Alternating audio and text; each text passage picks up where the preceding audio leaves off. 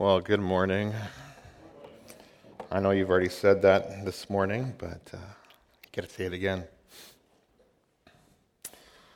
Yesterday, I was at uh, Toronto Jaffray Alliance Church and uh, was taking part in the Deeper Life Conference. Um, I'm one of the facilitators and, and prayer intercessors, and I'm the MC, I guess, for the weekend. And at one point, I got up, and uh, I think it was yesterday morning when people were first arriving, and I said good morning. And there was a really quiet, like, huh, kind of grumbling in the crowd. And I really, I wanted to do what I do here some mornings. And so I told them what I do, and that if I don't get a really good response from you, I will make you say good morning again. I didn't make them do it. I was generous and gracious to them, but I'm, I'm thankful that you guys have just responded. I don't even have to say it, and you guys are already like full of life and energy. So, uh, my name is Chris, and I do have the privilege of serving here as the pastor. And for those of you who are visiting or who are new here, welcome. We're glad that you have joined us. Uh, I think there was one announcement, Tim. Did you mention that there's a potluck after church? No. There's a potluck after church. Yeah, this is good. This is food. Most of us like food. Some of us love food. And so you are invited to stay after church. Whether you brought food or not, to come and just fellowship. And honestly, if there's not enough, we'll order pizza, okay? We'll make sure that there is food for everyone because it's a great opportunity for us as a family just to gather together and fellowship and just spend some time. Maybe you need to get to know somebody that you haven't seen for a while. And uh, yeah, it's a great opportunity to do that. Someone was asking me the other day how long I have been here. And uh, it took a moment for me to think about that. And uh, the reality is, is, that we have been now in Oshawa almost 18, 18 months, I believe. And uh, so we've been here just, just shy of that in terms of serving at the church. And uh, it's, it was crazy to think about that. And it took me a long time because, in some ways, it feels like it was just this summer that we showed up. And it's only been a few months that we've been serving here. And in other ways, it feels like some of you we have known forever. And I think that in a good way. But it has been such a huge blessing to be a part of this congregation and to walk with you guys over the last 18 months. And, and as we were thinking about that, Amanda and I reflected on the fact that half of Ezra's life has been here. And it's a, a time in his life where he, this is what he will remember. He won't remember Alberta, and he won't remember the, the freezing cold that they had this last week. He will remember the wonderful things that are Oshawa and Ritson Road. This morning, we're continuing in our series called Believe, and we're looking at uh, the different signs and miracles that Jesus performed as John records them in his gospel. And John, you remember, he's recorded these signs and he's taken careful attention to focus on seven particular signs and wonders that Jesus has performed. And as he's recorded them, he, he believes, he believes, there we go, that these particular signs will help us to believe. That they are the ones that will lead us into a place where we will know Jesus for who he is as the Messiah, the Son of God, and that we will come to life in him. As we're walking through this series, my hope is that if you remember anything at all, you will remember this one piece. And I'm going to say it probably week after week. And so by the time we get to the seventh or eighth week of the series, you should know this word. And it's the word that John uses that has been translated as believe. And the Greek word that John uses is actually the word pisteuo. And it's it, it, this is one of the beauties of language. And as I was, this is a side note, as I was sitting at Jaffray on the weekend and we had our, our, our Cantonese and some Mandarin groups there, I am totally oblivious, oblivious to some of these languages, and they can be speaking, and I have no clue what they mean. And as we were talking, sometimes it's really difficult to translate a word to give it the full meaning and the full context and the full depth. And so we've translated this word pisteuo as believe, but really it carries with it this sense of going all in. It's a complete trust and a complete surrender. And so when John is talking about having a belief in Jesus, for us to come and to walk and to believe, he's not saying, I just want you to have a cognitive head knowledge about who he is. I don't want you to just merely acknowledge that Jesus was good and that he existed, but rather it needs to transform your life. So last week, if you were here, I demonstrated a trust fall, and so I'm going to need some more volunteers this morning. Tim looked up with worried there for a second. I'm just kidding. No more volunteers. But I demonstrated a trust fall, and so I brought a bunch of the guys up on the stage, and we did a trust fall off the baptismal tank.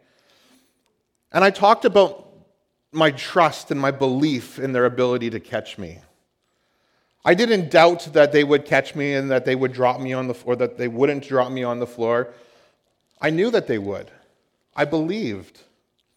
And as I shared with you last week, all of that belief is meaningless unless I actually do something with it. I could talk all I want, get up on the stage and talk, yeah, I believe that these guys are going to catch me. And then if I get down off the stage without ever having fallen, my belief is of nothing. There is of no value to it. I have to put my belief into action. This past week, as I was preparing for my message, uh, Tammy actually sent me a podcast.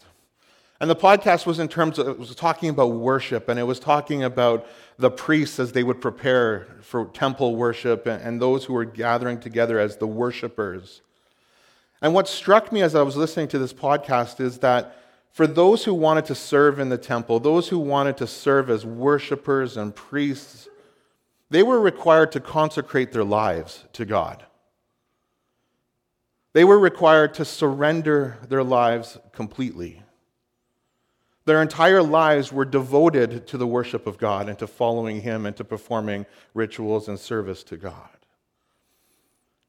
And so it struck me as I was listening to that that this is not something that is new to the New Testament. This is something that throughout Scripture, God has been laying as a foundation for the ways that we are supposed to respond to Him. We're supposed to respond in complete surrender and complete trust. We are supposed to go all in for Him. Last week, we looked at the, the miracle that Jesus performed by turning water into wine at the wedding celebration that was in Cana. And this morning, I want to invite you to turn in your Bibles to John chapter 4, starting in verses 43. And we're going to be looking at the miracle where Jesus heals the official son. So I'll invite you to turn your, your Bibles, in your Bibles, to John 4 starting in verse 43. And while you do that, I want to begin with a word of prayer.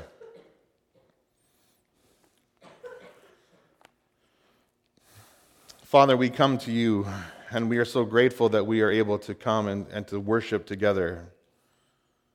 There is a freedom that we have to gather, to declare our faith and, and, and to share our faith with others. And Lord, there is a freedom to just to be here. And Lord, we don't want to take that for granted ever. This morning, Lord, I invite you to come and to speak to us. Holy Spirit, we invite your presence. Would you come and would you illuminate the scriptures to us?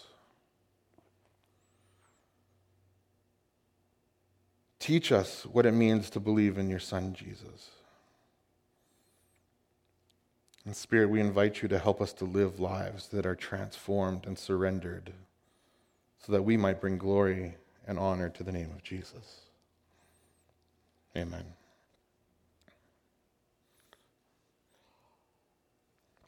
So, John chapter 4, starting in verse 43.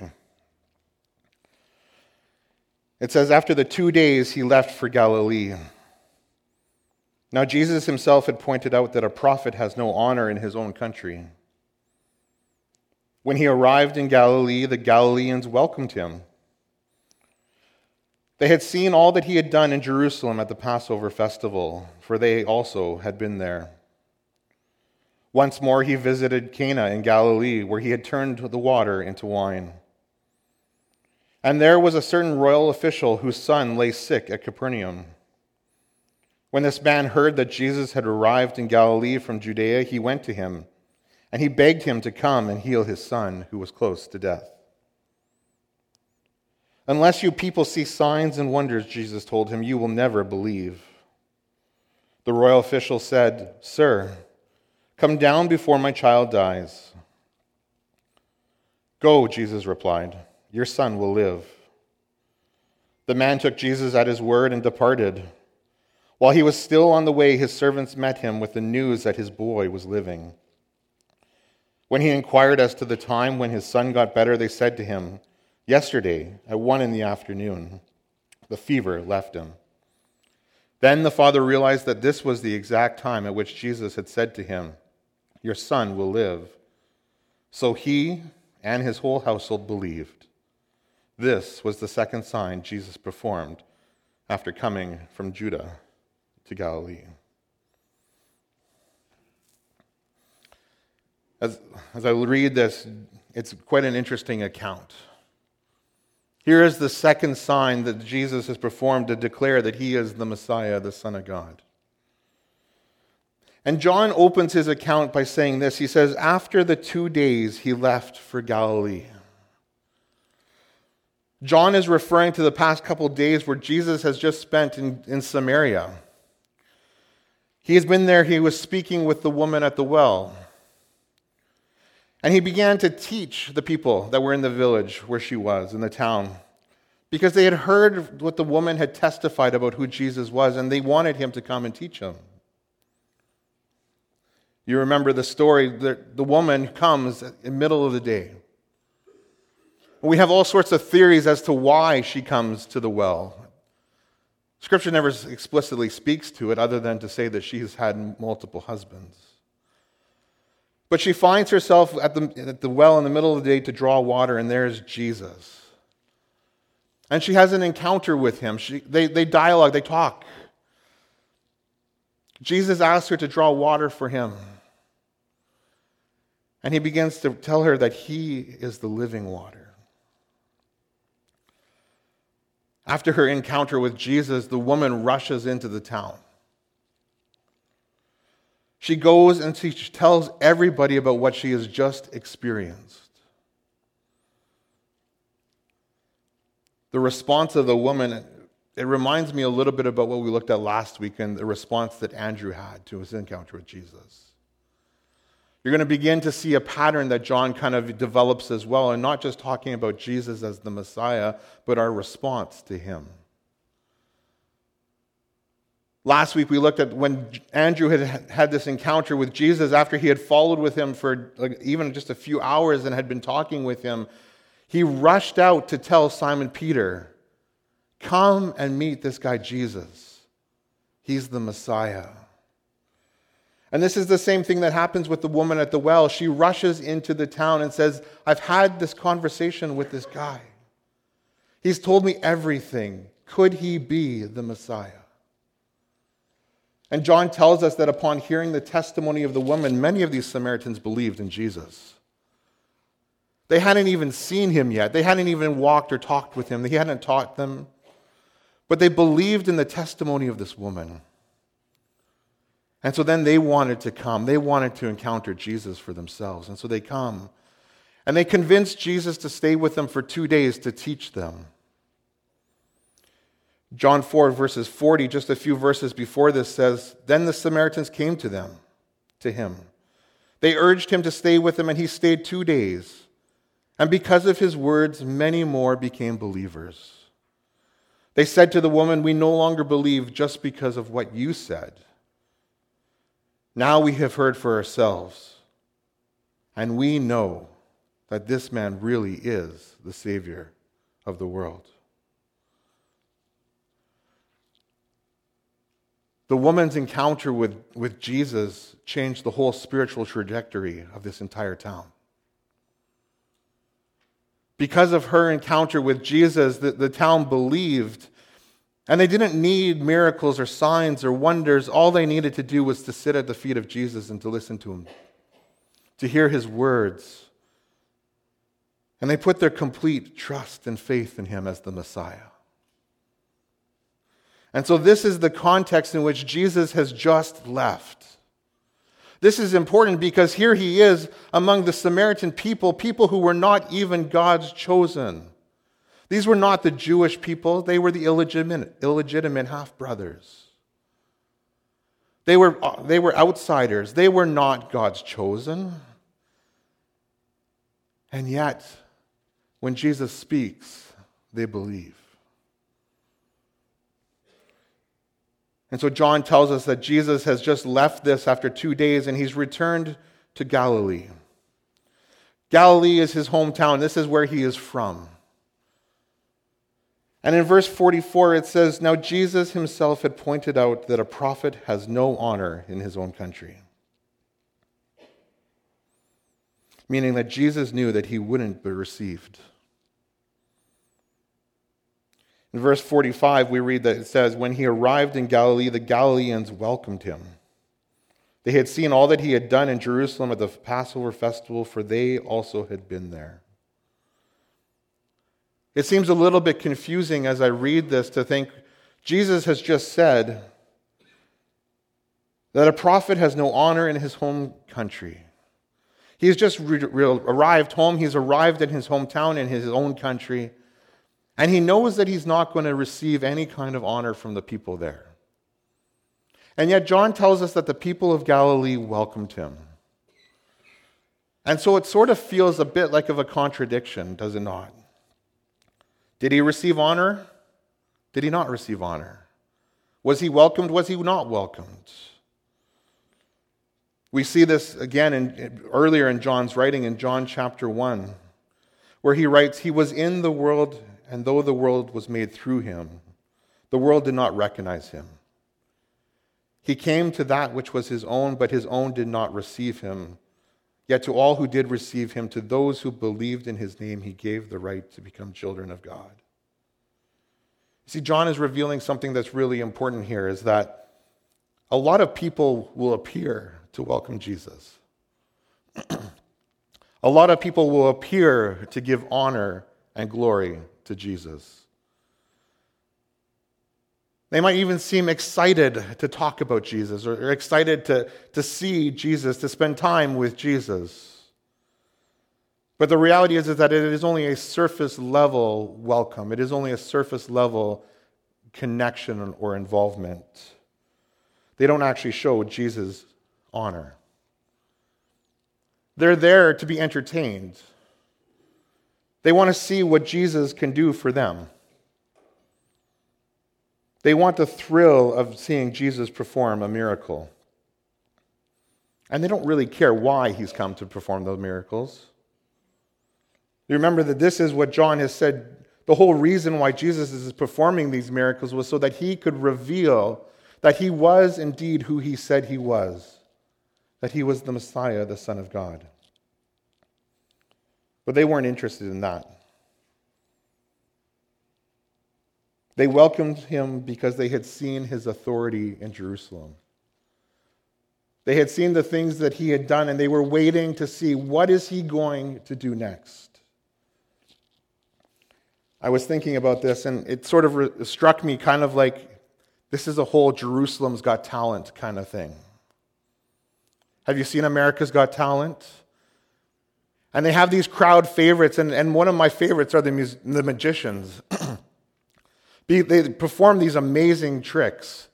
And you're left wondering, how on earth did they do that? And so you want to see in the next episode when they get brought back, what next? What are they going to do next? What's the next great and amazing thing that feat that they're going to attempt? And so Jesus was like that. He, they wanted to know what are you going to do next, Jesus? You're the crowd favorite right now. Perform for us, entertain us. We saw what you've done. Show us again. John continues, he says, Once more he visited Cana in Galilee, where he had turned the water into wine. And there was a certain royal official whose son lay sick at Capernaum.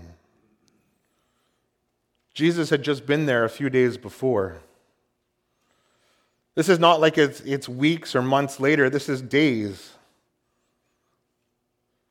The party is probably just wrapped up, and people are still remembering the amazing things that had happened at this wedding. After the wedding, Jesus and his disciples actually traveled to Capernaum. This is where they debriefed. This is where they spent a few days kind of getting over the party and the celebrations and talking.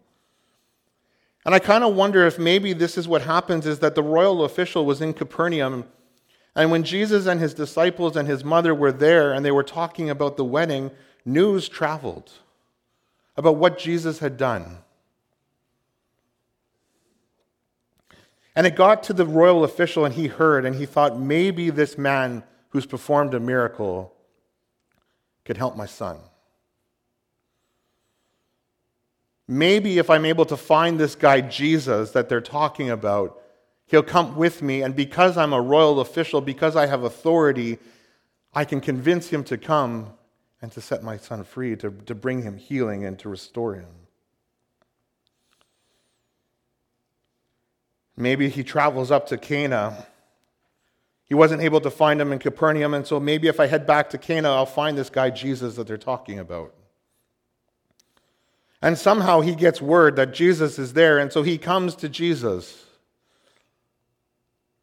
If you were here at the beginning of the service, there was a little bit of a video, and, and the royal official probably came with a little bit of pomp and authority and look at me. And he finds Jesus. And he begs him, Come and heal my son. One of the things I find interesting about this passage, and I want you to kind of keep an eye on it as we walk through it, is how John refers to the man. When we're first introduced to the man, he says there was a certain royal official. This will become important because John is going to change his, his title and his designation later in, in the passage. What's interesting about the fact that John is referring to him as a royal official is the fact that the only royalty at the time that would have been in this area would have been King Herod. This man was a part of King Herod's court. Some scholars have even suggested that it was likely that this man would have been among those who were responsible for the beheading of John the Baptist. He was a man who obeyed the, the orders of the king.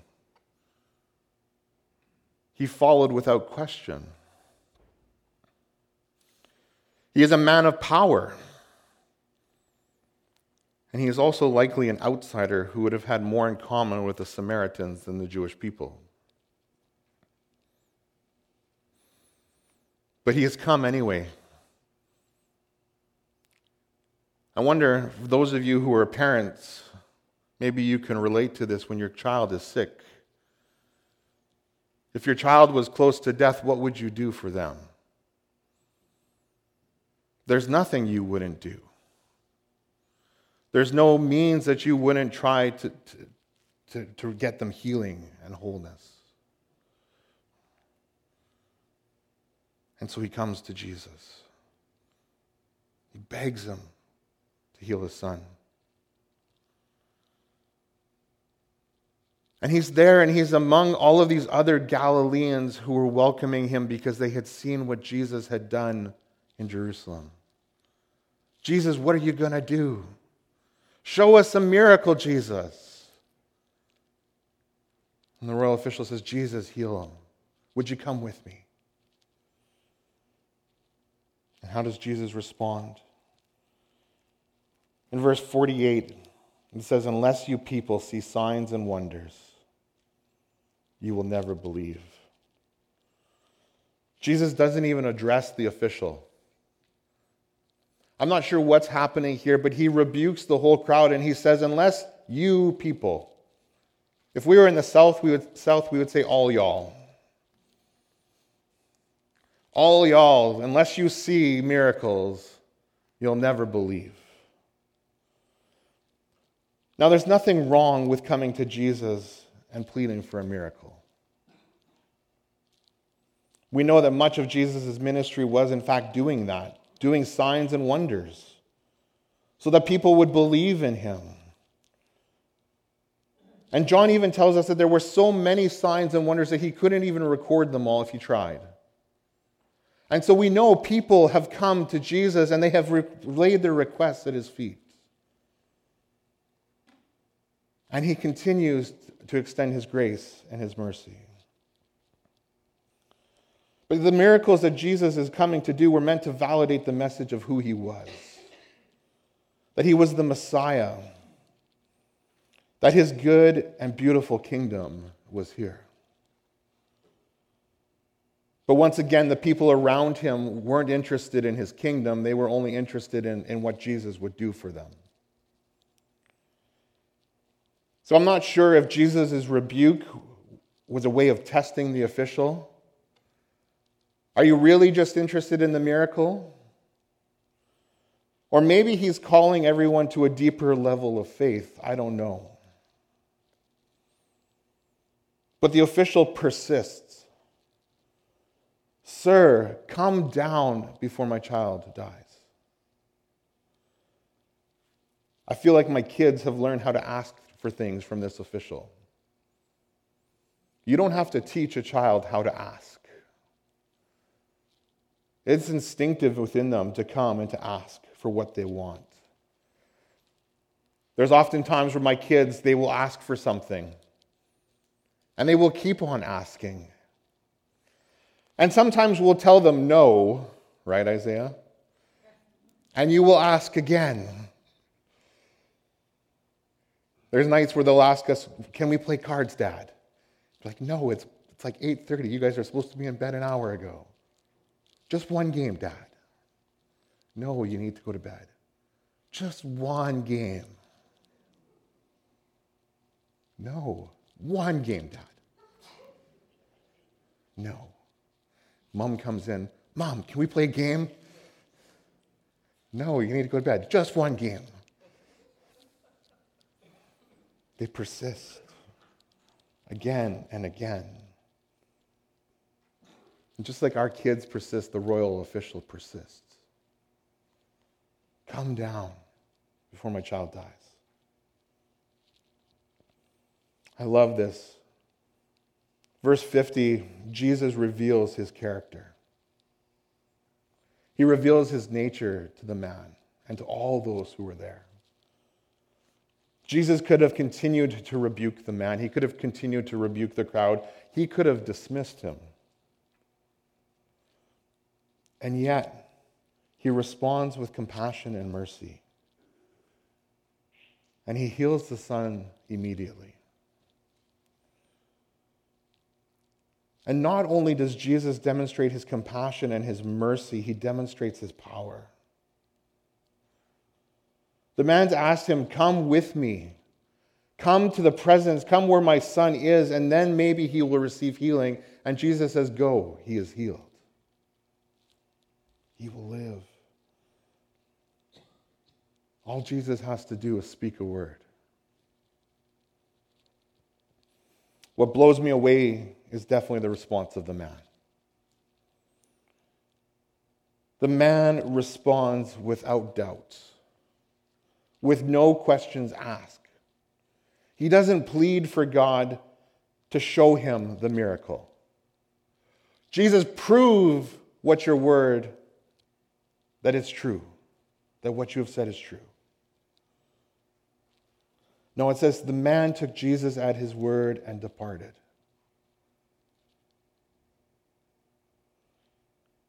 Jesus speaks and he goes on his way.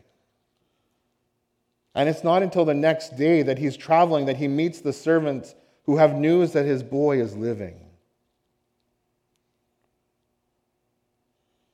Not only is his boy living, it happened at the very moment that Jesus declared that the boy would live.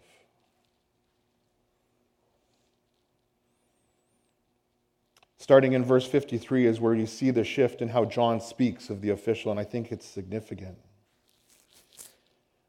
But he says it was at then the Father realized that this was the exact time at which Jesus had said to him, Your son will live. John no longer refers to him as the royal official. He is not just a man from another kingdom, a man under a different authority. He is now a father. We can certainly play that off. Well, Jesus is just referring to him as a father, but there's a significant shift. It's at the very moment that the father realizes that what Jesus had said was true, and he believes that his identity has changed. When he understands Jesus' word, he believes. He goes all in. There is a complete surrender and a complete trust. And then it says, his whole house, whole, whole household believed. You see the pattern emerging?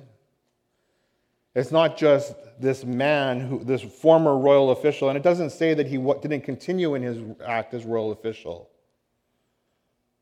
But this new man, this father, goes and he tells everything that has happened to his whole household. His belief extends into his entire family. And so, just like the woman at the well who, whose encounter with Jesus changes the spiritual and eternal directory of, trajectory of the whole town, just like Andrew's encounter with Jesus changes the whole spiritual trajectory of the life of Peter,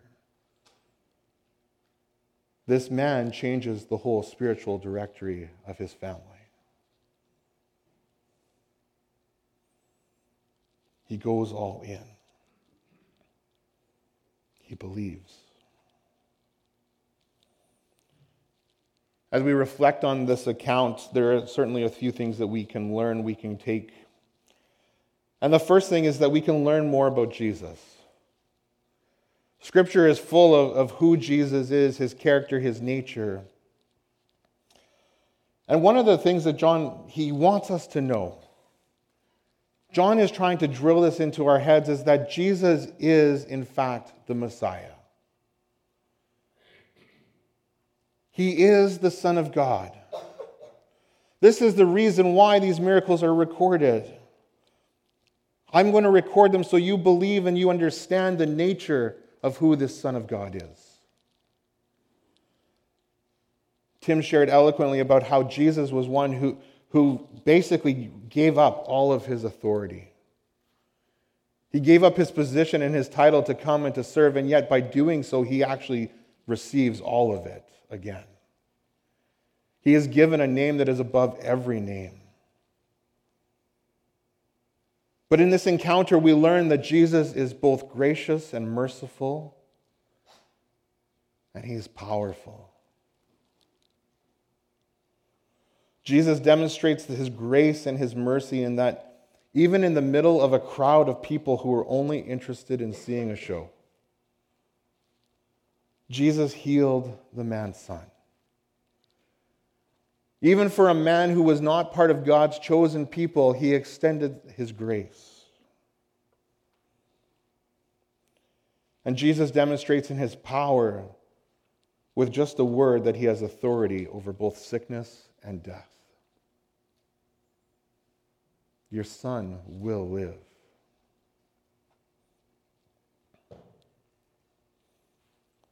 As I was thinking about this, we aren't really stunned that Jesus could speak and the boy would be healed, are we?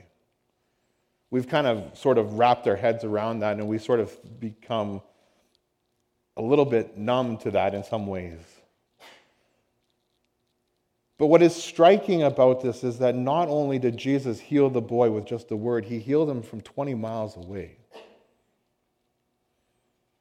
20 miles on foot or by horse not 20 miles in a car.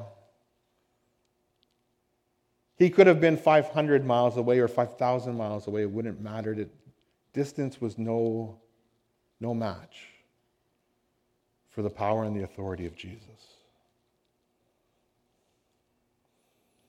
But I think there's times in our lives when, as much as we want to be like the man, this royal official who takes Jesus at his word, who believes, we are often more like the people that Jesus rebukes.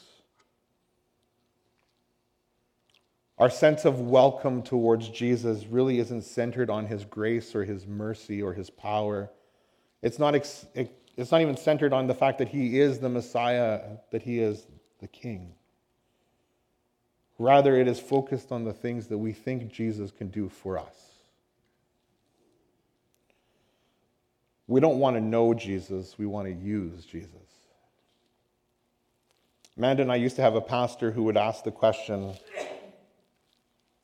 Are you praying with your hands up or are you praying with your hands out?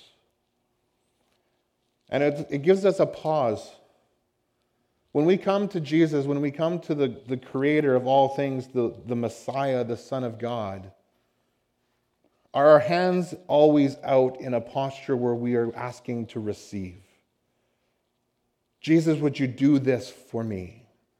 Jesus, would you give this? Jesus, would you provide that? Or are they in a posture of up and of worship and surrender to Him? As I said before, there's nothing wrong with asking from God. But if your entire prayer life is surrounded by Jesus, give me, give me, give me, give me, give me, Jesus, are you really surrendered to Him or are you surrendered to the things that He will give you?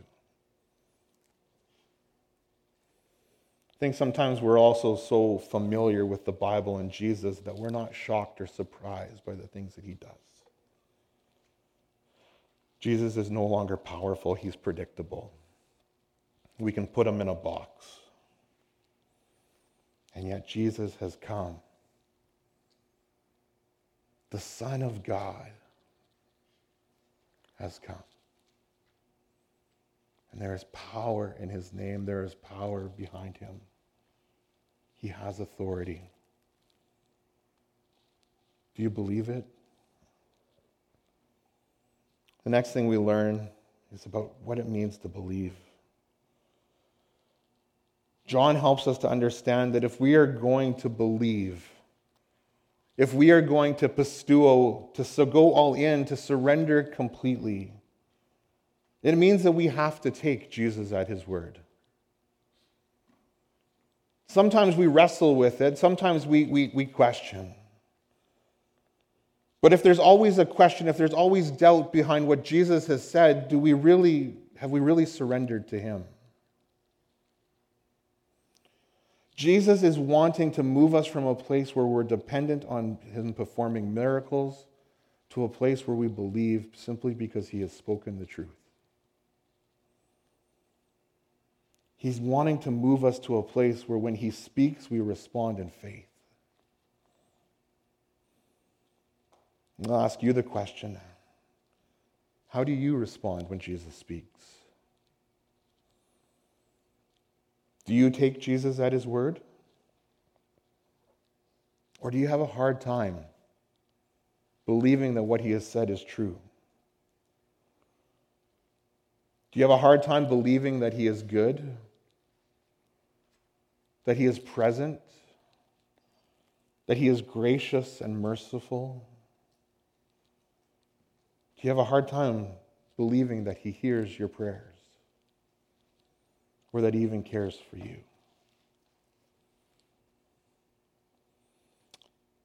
When you take Jesus at your, His word, you put your belief in Him. And as you put your belief in Him, it changes your life and it changes your perspective.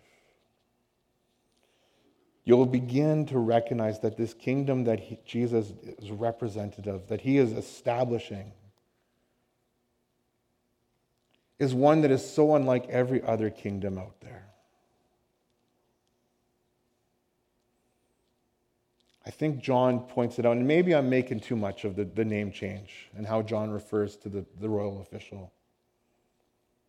But the royal official moves from being identified with the kingdom and, and, and the rule of Herod to being a father to being one who believes. And I see it as that symbolic movement of going all in, of complete surrender and trust to Jesus. And when he believes, his life, the lives of his whole family are changed. Author Dan Grider, he says this, he's a pastor as well. He says, speaking of Jesus, that his kingdom cannot be merged with or added on to any other personal pursuit or kingdom efforts. He demands his followers surrender their lives and desires to follow him. His kingdom can't be merged with or added onto any other personal pursuit or kingdom efforts. What challenged me about the, that this week was the, was the thought Am I trying to simply add Jesus and the things that he can do for me to the kingdom that I am trying to establish? Onto my own life. Is he really only there to provide, like, you know, the buffers and, and the, the safe spaces for me so that I'm glorified? Because Jesus hasn't come to simply add on to your life.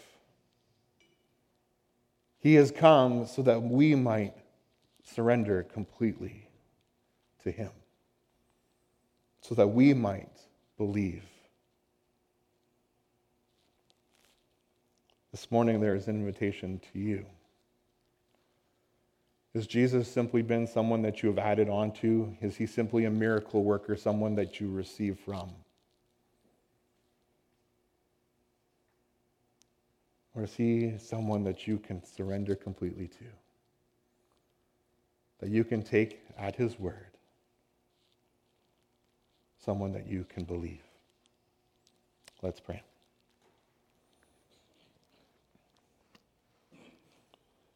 Father, I'm amazed at your grace and your, your mercy towards us.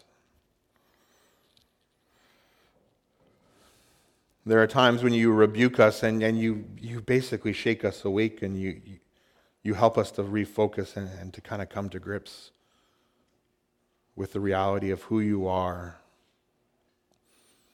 And this morning, Lord, as I read through John, I see your grace, I see your mercy, I see your power and your authority. And Lord, you are calling us to surrender ourselves to you to believe you, at, at, to trust you at your word. So, Lord, may we do that. May we surrender to you this morning. We're not looking for a handout, but we are looking to raise our hands in surrender and worship to you. So, Jesus, may your kingdom be established, and may you receive honor and glory. Amen.